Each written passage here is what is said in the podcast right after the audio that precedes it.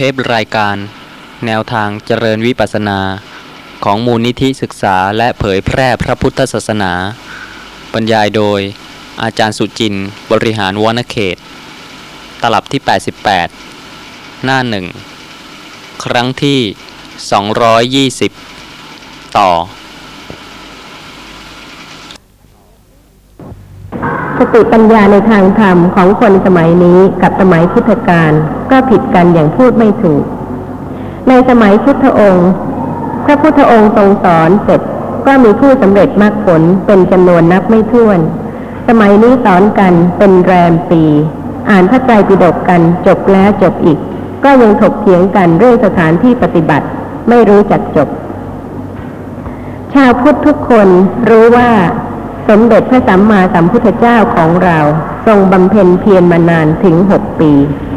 เพิ่งมาตรัสรู้เมื่อตอนพระปัญจวัคคีย์ทั้งห้า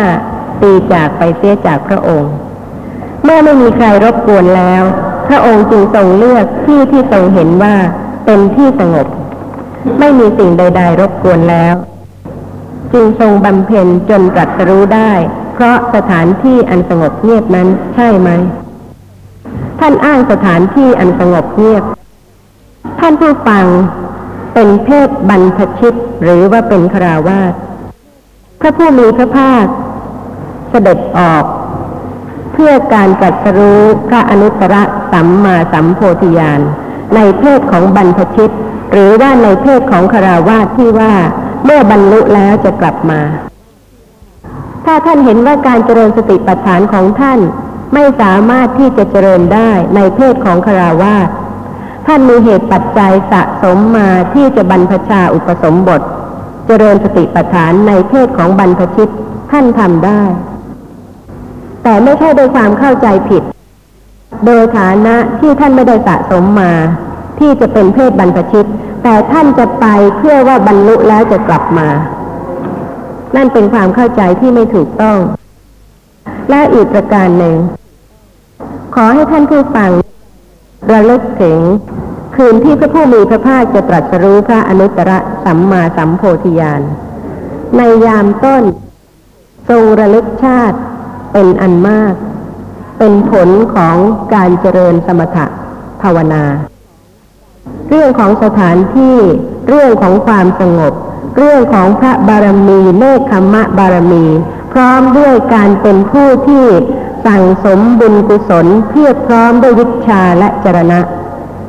เพราะฉะนั้นไม่ใช่ทรงมีแต่การตรัสรู้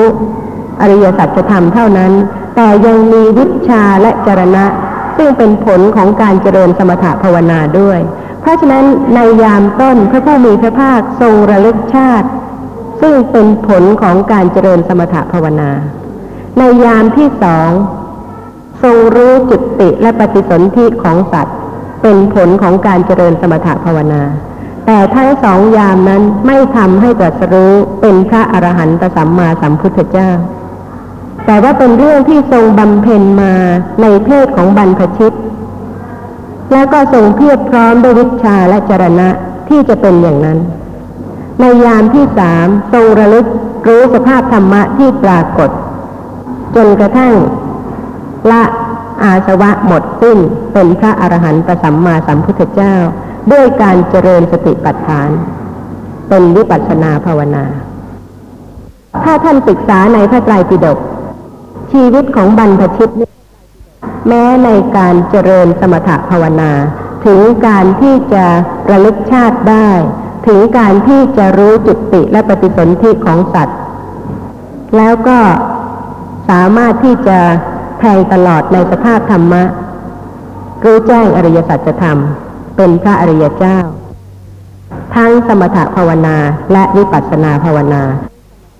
ยังมีอีกหลายประการที่คิดว่าควรจะเรียนชี้แจง ท่านเจ้าของจดหมายฉบับนี้ จิตสั่ง โยคีผู้ปฏิบัติ การเข้ากรรมฐานออกกรรมฐาน หรือคำอื่นๆที่ใช้กันรู้กันเข้าใจกัน ในระหว่างศิษย์อาจารย์ หรือในหนึ่งผู้ศึกษาธรรมะ ผู้ปฏิบัติธรรมะ มาแต่ไหนแต่ไรแล้ว ข้อความตามจดหมายของท่าน เขียนว่าอย่างนี้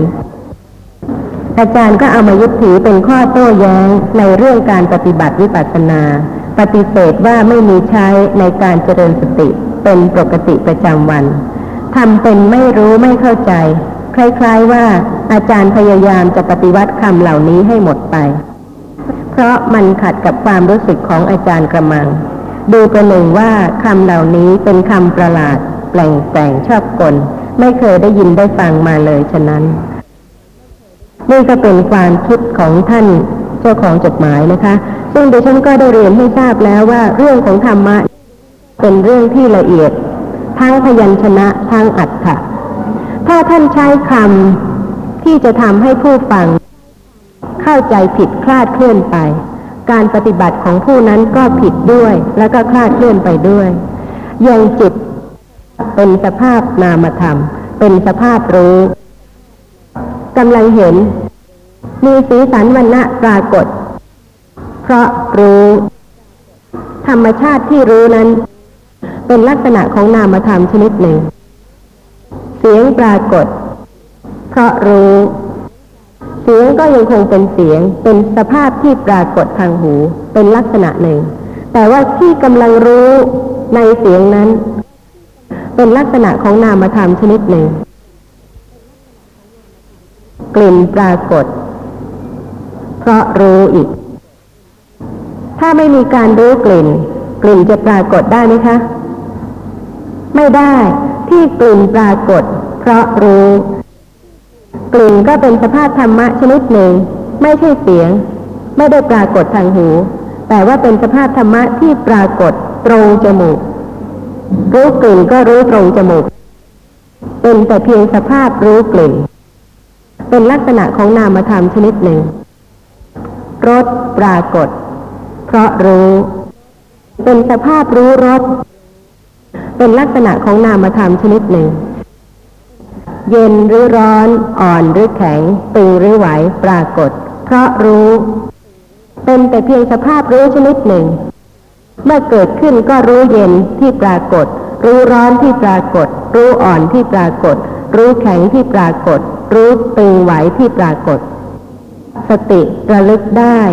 รู้ว่าเป็นสภาพนามธรรม เป็นสภาพรู้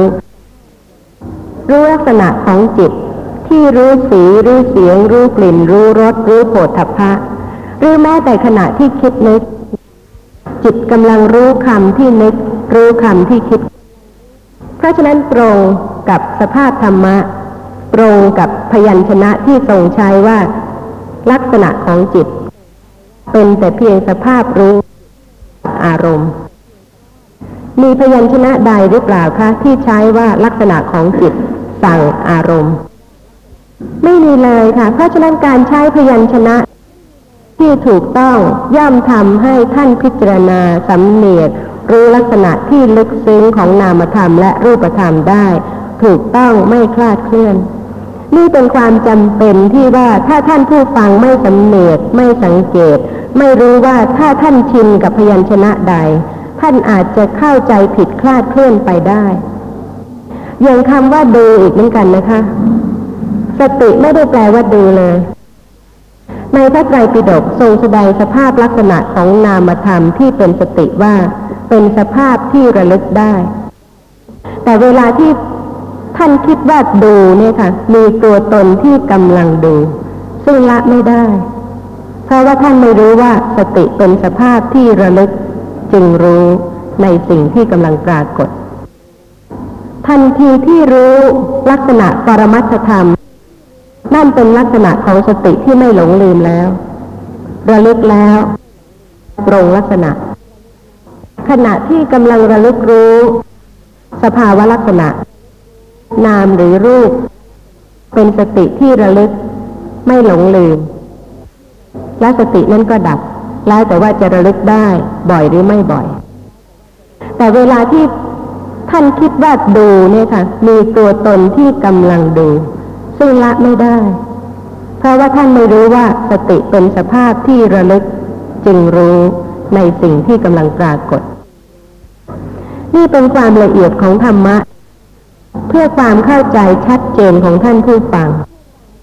และท่านตรวจสอบได้กับพระไตรปิฎกกับสภาพธรรมะตามความเป็นจริง ทุกขณะที่สติระลึกในลักษณะของจิต จิตจะเป็นสภาพที่รู้ มีคำว่าจิตตัดชรูปจริง มีคำว่ากรรมมัชรูป มีคำว่าอุตุชรูป อาหารรชรูป สมุดฐานที่ตั้งที่ก่อให้เกิดรูปนั้น มีสี่กรรมก็เป็นที่ตั้ง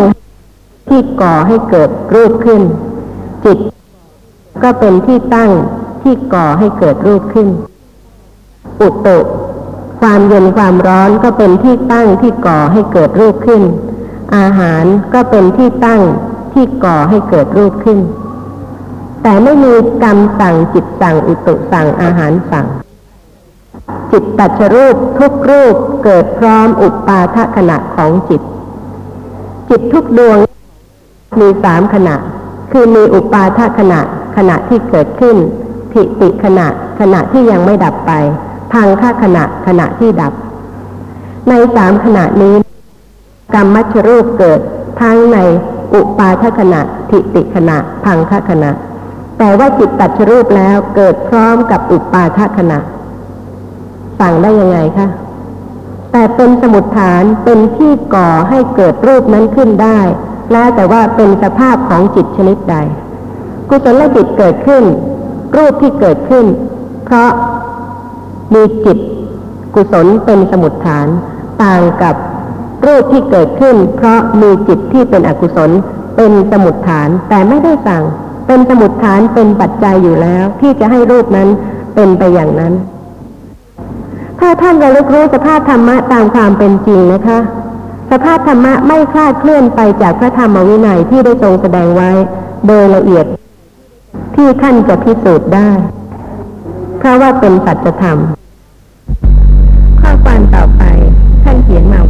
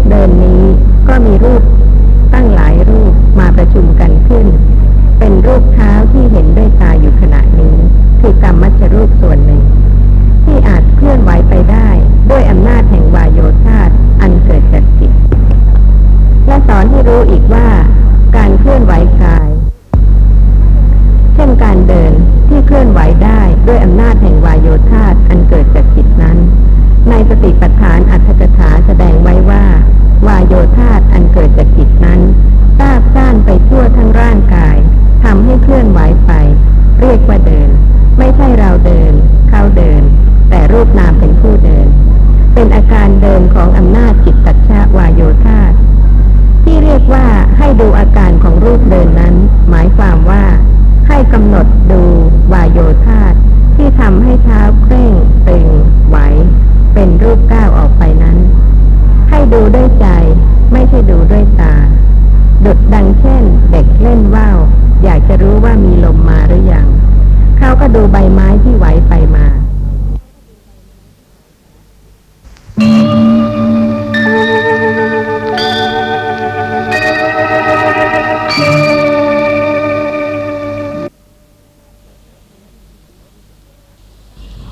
ที่ 221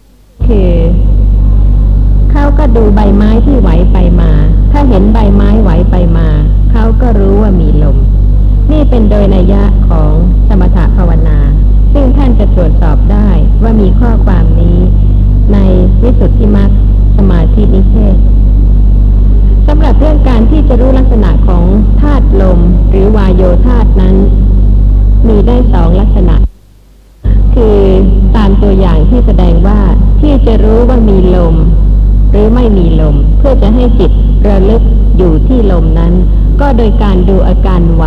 ของใบไม้ ถ้าใบไม้ไหว ก็ทราบว่าขณะนั้นเป็นลักษณะที่วายโยธาทำให้ใบไม้นั้นไหวไป นั่นโดยนัยยะของการเจริญสมาธิ แต่ว่าการเจริญสมถะภาวนากับการเจริญวิปัสสนานั้นต่างกันมาก ที่จุดประสงค์ที่ว่า ถ้าเป็นการเจริญสมถะภาวนา ต้องการที่จะให้จิตจดจ้องอยู่ที่หนึ่งที่ใด เพื่อให้สงบจากการที่จะรู้รูปเสียง กลิ่นรสโผฏฐัพพะ นั่นเป็นจุดประสงค์ของการเจริญสมถะภาวนา ส่วนการเจริญวิปัสสนาภาวนานั้นเป็นเรื่องที่ละเอียดยิ่งนักละเอียดเพราะเหตุว่าจะต้องเป็นการระลึกรู้สภาพธรรมะที่ปรากฏ เป็นปกติ ทางตาทางหูทางจมูก ทางลิ้นทางกายทางใจ จนกว่าจะรู้ทั่ว แล้วก็แทงตลอดในสภาพธรรมะนั้นสำหรับการเจริญสมถภาวนา ที่เป็นวายโยกสินในสมาธินิเทศ ได้แสดงถึงการที่จะรู้ลักษณะของลมว่ามีสองประการ คือโดยการดูอาการของใบไม้ที่ไหว เพื่อจะได้ระลึกถึงลมนั่นอย่างหนึ่ง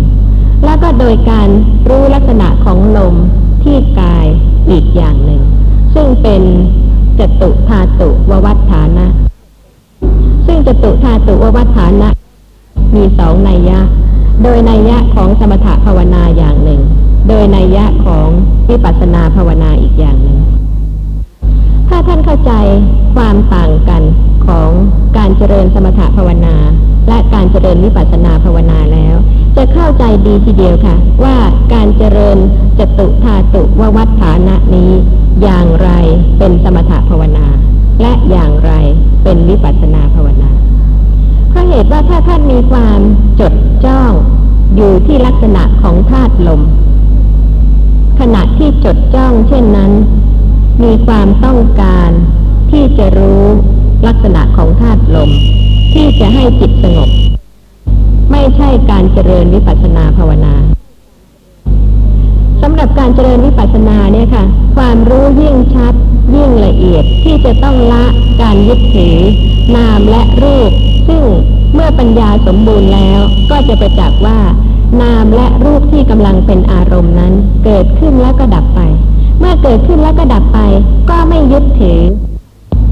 ไม่เป็นห่วงอดีต นามหรือรูปที่ดับไปแล้ว และก็ไม่กังวลถึง นามและรูปใด ๆ ที่สติจะระลึกรู้ ทางตาหรือทางหู ทางจมูก ทางลิ้น ทางกายทางใจเพราะเหตุว่าปัญญารู้จริง และก็รู้ทั่วแล้วก็ละเพราะฉะนั้นเวลาที่ท่านเจริญสมถภาวนาไม่มีความรู้อย่างนี้ที่จะละ เพราะฉะนั้นถึงแม้ว่าลักษณะของลมธาตุลมกำลังปรากฏ แต่ความจดจ้อง ที่จะให้สงบ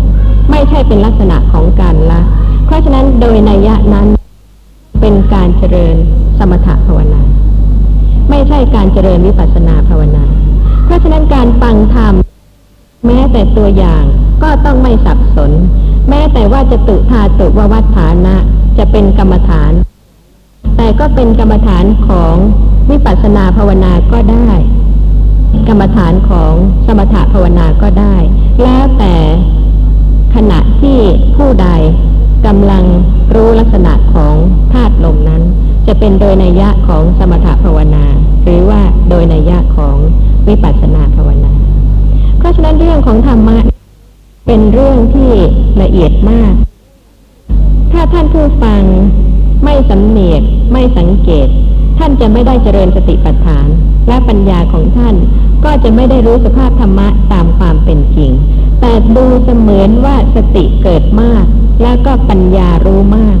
แต่ว่าไม่ใช่การรู้ลักษณะของนามและรูปตามปกติ สมบูรณ์ด้วยสัมปชัญญะ การรู้สึกตัวธรรมดาในขณะนี้ ทางตาทางหู ทางจมูก ทางลิ้นทางกายทางใจ ท่านเข้าใจว่าท่านทำวิปัสสนา แต่ว่าตามแบบของสมาธิ ลักษณะของสัมมาสติ ที่เป็นมรรคมีองค์แปดผิดกับลักษณะของสติ ที่เป็นการเจริญสมถภาวนา ถ้าท่านไม่สังเกตความต่างกัน ท่านอาจจะคิดว่าท่านกำลังเจริญวิปัสสนา แต่ว่าความจริงไม่ใช่การเจริญวิปัสสนาเพราะเหตุว่าขณะนั้นไม่ใช่การสมบูรณ์ด้วยสัมปชัญญะ ออ่านข้อความ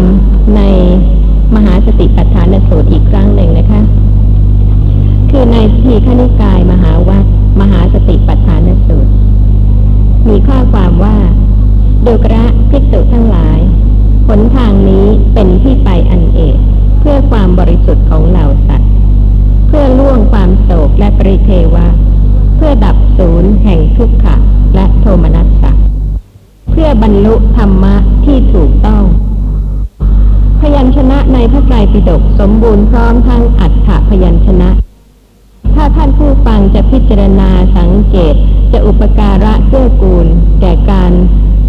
เจริญปัญญาของท่านอย่างมากทีเดียว เพราะว่าพระผู้มีพระภาคทรงประมวลความสมบูรณ์ของความหมายของสติปัฏฐานไว้ ที่จะให้เข้าใจไม่คลาดเคลื่อน ที่พระผู้มีพระภาคตรัสว่าดูกระภิกษุทั้งหลายหนทางนี้เป็นที่ไปอันเอกเพื่อความบริสุทธิ์ของเหล่าสัตว์ เพื่อล่วงความโศกและปริเทวะ เพื่อความดับศูนย์แห่งทุกข์และโทมนัส เพื่อบรรลุธรรมะที่ถูกต้อง ไม่คลาดเคลื่อน นี่เป็นสิ่งที่สำคัญมาก ข้อความต่อไปมีว่า เพื่อทำให้แจ้งซึ่งพระนิพพาน ถ้าท่านไม่รู้สภาพธรรมะถูกต้อง ไม่มีหนทางเลยค่ะ ที่จะแจ้งซึ่งพระนิพพาน ที่จะรู้ชัดในสภาพของนิพพานนั้นเป็นไปไม่ได้ เพราะเหตุว่าแม้สภาพธรรมะที่กำลังปรากฏในขณะนี้ ตามปกติตามความเป็นจริง ก็ยังไม่รู้อย่างถูกต้อง เมื่อไม่รู้อย่างถูกต้องแล้ว จะทำให้แจ้งซึ่งพระนิพพานอย่างไรได้ เพราะฉะนั้นข้อความต่อ นทางนี้คือสติปัฏฐานสี่ประการสี่ประการเป็นไฉนดูกระภิกษุทั้งหลาย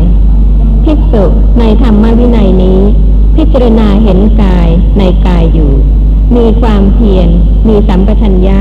มีสติกำจัดอภิชาและโทมนัสในโลกเสียได้หนึ่งนี่เรื่องของสภาพธรรมะที่เคยยึดถือว่าเป็นกาย แต่ว่าผู้ที่จะละได้ ก็โดยที่มีความเพียรอาตาปี มีสัมปชัญญะ สัมปชานโน มีสติ อาตาปี สัมปชานโน สติมา โดยมากท่านผู้ฟัง มักจะถามว่าสัมปชัญญะที่นี่หมายความว่าอะไรเพราะมีทั้งสติ แล้วก็มีทั้งสัมปชัญ สภาพธรรมะ ปรมัตถธรรมอะไร เรื่องของการเจริญสติปัฏฐานแล้วเป็นเรื่องของการเจริญปัญญา ความเพียรได้แก่วิริยะเจตสิก สติได้แก่สติเจตสิก สัมปชัญญะได้แก่ปัญญาเจตสิก สัมปชัญญะคือการรู้สึกตัว อีกความหมายหนึ่งคือปัญญา สองคำนี้นะคะ อัฏฐะเดียวกันสำหรับการเจริญสติปัฏฐาน ที่จะชี้ให้เห็นว่าการเจริญสติปัฏฐานนั้น เป็นเรื่องของการรู้สึกตัวตามปกติ แต่ปัญญารู้ในสภาพธรรมะที่กำลังปรากฏ ไม่ใช่การไปทำสมาธิ หรือว่าไม่ใช่การเจริญสมถภาวนา แต่ขณะนี้ทุกท่านกำลังนั่งอยู่ มีการรู้สึกตัวตามปกติ มีการระลึกรู้ลักษณะ สภาพธรรมะที่ปรากฏที่กาย เพราะเหตุว่าขณะนี้ ก็มีกาย และก็มีสภาพธรรมะที่ปรากฏที่กาย เป็นปกติธรรมดาอย่างนี้ ปัญญาที่รู้พร้อมการรู้สึกตัว เป็นปกติ ชื่อว่าสัมปชัญญะ เพราะฉะนั้นไม่ใช่การไปเจริญสมถภาวนา ไม่ใช่การไปจดจ้องที่จะดูธาตุลม แต่เป็นการที่ปัญญาจะต้องรู้ธรรมะตามความเป็นจริง เพราะเหตุว่าโดยมากท่านผู้ฟังปนเรื่องของการเจริญสมถภาวนา กับการเจริญวิปัสสนา โดยมากทุกท่านคิดถึงสถานที่กับความสงบ แต่พระผู้มีพระภาคตรัสว่าดูกระภิกษุทั้งหลายภิกษุในธรรมวินัยนี้ พิจารณาเห็นกายในกายอยู่ มีความเพียร มีสัมปชัญญะ มีสติกำจัดอภิชาและโทมนัสในโลกเสียได้ ขณะนี้กายมี มีความเพียร มีสัมปชัญญะ มีสติ ขณะใดที่ไม่หลงลืม คือสติระลึกรู้สภาพธรรมะที่ปรากฏที่กาย เป็นปกติคือสัมปชัญญะตามปกติ และปัญญาก็รู้ในสภาพที่ไม่ใช่ตัวตน ในลักษณะของปรมัตธรรมที่ปรากฏเป็นปกติ จึงชื่อว่าสัมปชัญญะ ผิดกันไหมคะกับที่ท่านเคย ไปทำวิปัสสนาแบบสมาธิ